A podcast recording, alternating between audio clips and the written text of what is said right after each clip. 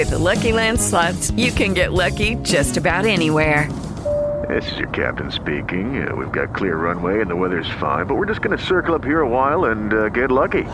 No, no, nothing like that. It's just these cash prizes add up quick. So I suggest you sit back, keep your tray table upright, and start getting lucky.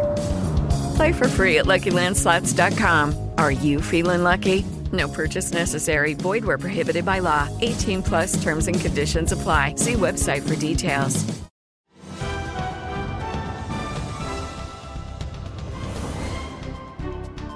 Buona giornata, benvenuti a skytg 24 buon venerdì. Comincia nel segno della preoccupazione per un nostro connazionale ricoverato in Lombardia, a Codogno, alle porte di Milano. È in terapia intensiva, un 37enne. Le prime analisi hanno dato positività al coronavirus. 21 febbraio, a skytg 24 iniziavamo così la nostra giornata.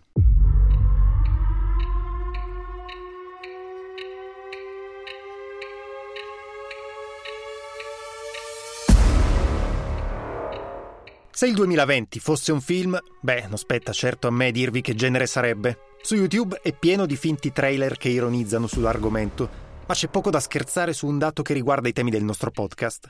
Nei primi dieci mesi dell'anno, la Polizia Postale ha rilevato un incremento del 353% degli attacchi informatici. Ma prima, sigla.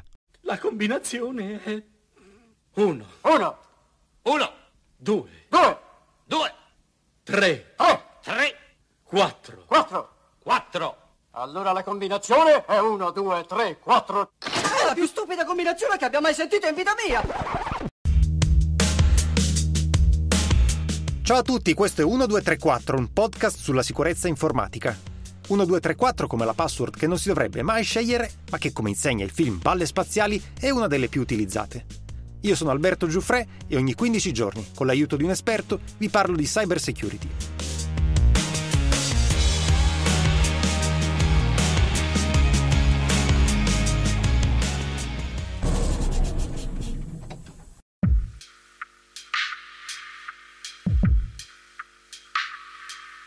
Puntata speciale del nostro podcast. Non parliamo di un argomento specifico, ma di tanti temi, perché abbiamo con noi Nunzia Ciardi, direttrice del servizio di polizia postale e delle comunicazioni.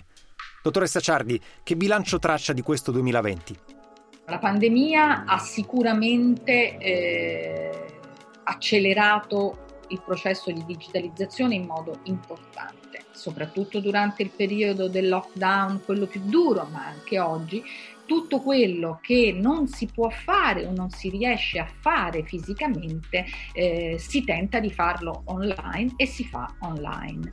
Per cui eh, dalle videoconferenze professionali alle videoconferenze affettive, chiamiamole così, no? familiari, i nonni che hanno visto per mesi i nipoti solo online, eh, la didattica a distanza grazie alla quale i ragazzi hanno mantenuto un contatto con le scuole, eh, gli acquisti e quindi l'enorme eh, aumento degli acquisti online, lo smart working che ha dilatato il perimetro aziendale e quindi ha dilatato le esigenze di sicurezza di un'azienda. Tutto questo sostanzialmente è stato un acceleratore potente dei processi di digitalizzazione, è avvenuto in pochi mesi quello che sarebbe avvenuto in alcuni anni ed è un processo di accelerazione dal quale non si torna indietro. Digitalizzazione vuol dire anche più rischi. Per noi eh, addetti alla sicurezza questo ha costituito una, una dilatazione della superficie d'attacco eh, decisamente significativa. Io eh, che non amo eh, parlare per cifre, preferisco descrivere i fenomeni, eh, in questo campo invece tendo a dare in prima battuta i numeri. Per quanto riguarda il nostro CNAIPIC, centro, eh, il centro per la protezione delle infrastrutture critiche, noi vediamo che nei primi dieci mesi del 2020, quindi i mesi della pandemia, ahimè, abbiamo registrato un incremento del 353% degli attacchi rilevati e del 104% delle persone indagate.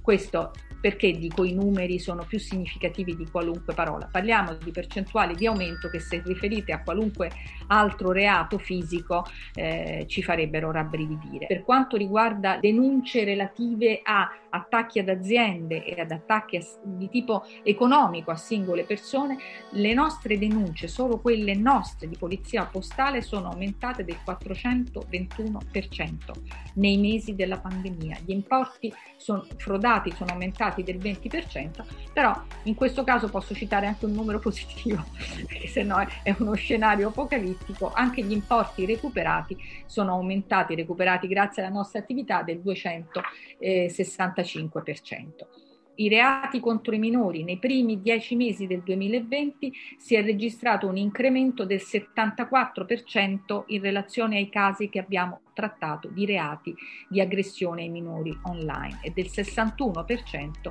rispetto alle persone indagate. Chi sono i criminali? La criminalità è variegata in questo campo.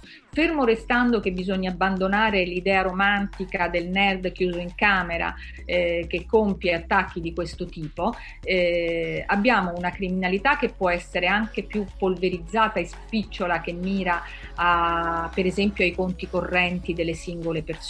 In questo momento abbiamo un aumento eh, significativo di denunce eh, relative allo svuotamento di conti correnti, per esempio fatti con tecniche di eh, smishing prima, di phishing dopo.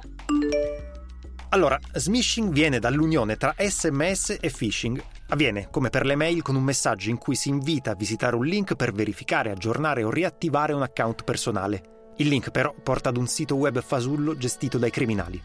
Phishing invece sta per voice più phishing, insomma è la stessa cosa ma con le telefonate. Si riceve una chiamata in cui i truffatori cercano di indurre la vittima a divulgare informazioni personali o a trasferire loro il denaro. Dottoressa Ciardi, che ruolo ha la criminalità organizzata? Abbiamo tutto un fenomeno di attacchi ad aziende importanti, ad infrastrutture importanti che è eh, sicuramente ascrivibile a una criminalità molto ben strutturata, quindi una criminalità organizzata sia straniera che italiana, che, viene, eh, che è stata comunque rilevata anche in nostre indagini di alcuni mesi fa, per esempio abbiamo eh, svolto indagini nelle quali eh, emersa eh, la responsabilità di persone collegate all'andrangheta calabrese, ma comunque abbiamo eh, operazioni criminali che sicuramente eh, sia dalle nostre indagini sia dagli elementi comunque eh, a nostra disposizione fanno pensare a una criminalità organizzata. E che armi usa la criminalità organizzata in questo campo?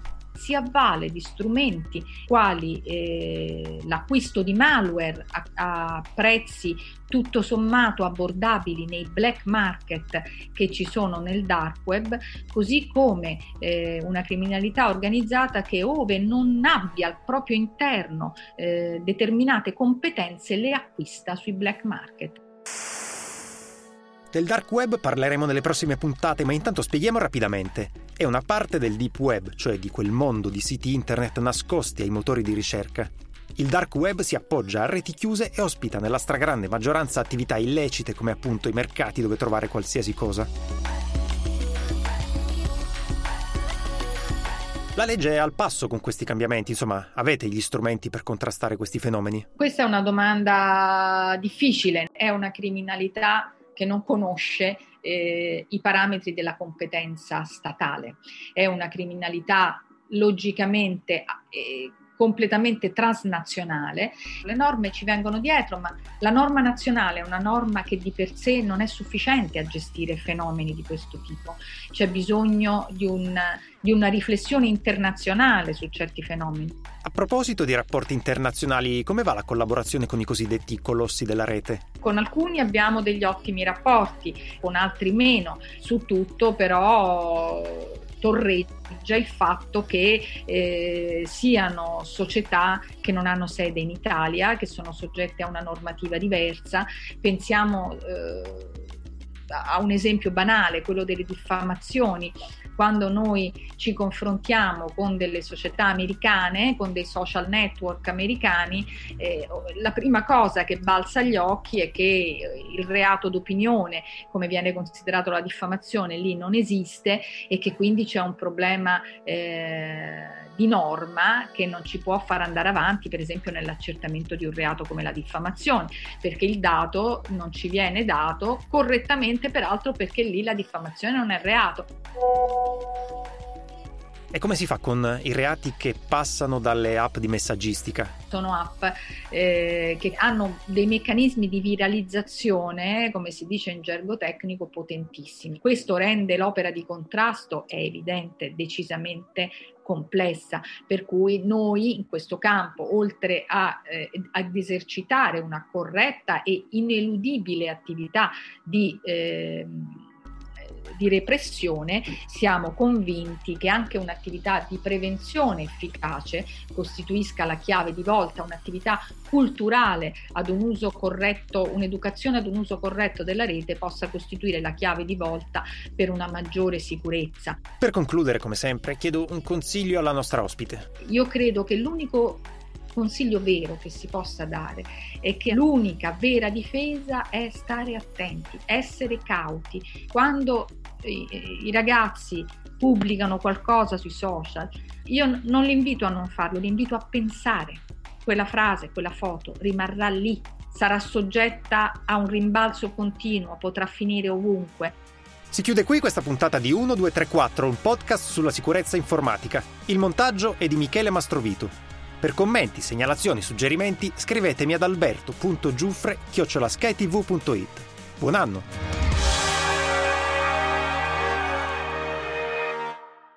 Judy was boring. Hello. Then Judy discovered ChumbaCasino.com. It's my little escape. Now Judy's the life of the party. Oh, baby, mama's bringing home the bacon. Whoa, take it easy, Judy.